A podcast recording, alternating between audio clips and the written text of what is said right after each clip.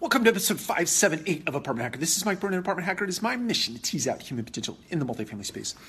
Um, so, still in the HR vein uh, of things, I wanted to talk today about having a thriving day. Would it surprise you to know that people need six hours of social time uh, during the course of a, a, work week in order to be fully engaged in their work?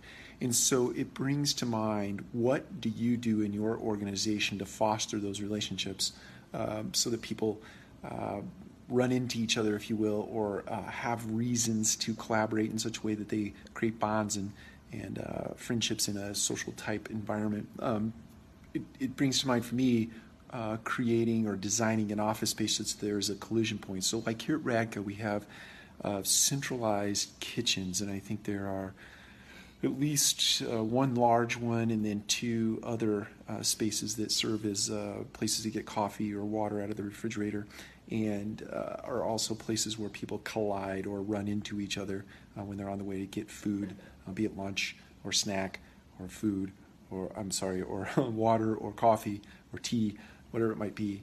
Um, and then there are other um, places in our organization that are open type environments. Um, closed off private offices, places where people can get together in small groups to, to meet, uh, and then places where you can um, sort of collaborate in an open type environment. But um, uh, the office that we have is, is uh, vast in size, but it's also designed in a way that uh, facilitates uh, people uh, creating social type engagements that I think build bonds that help people be more engaged in their work uh, and more uh, energetic um, and more alive in, in what they do. So I'm just curious as it relates to your office, your environment, the, the way that your space is designed. Is it open and collaborative? Is it closed off? Does it really uh, lend to the idea of creating uh, sort of social um, engagements uh, that, that drive overall engagement in your organization? Take care. We'll talk to you again soon.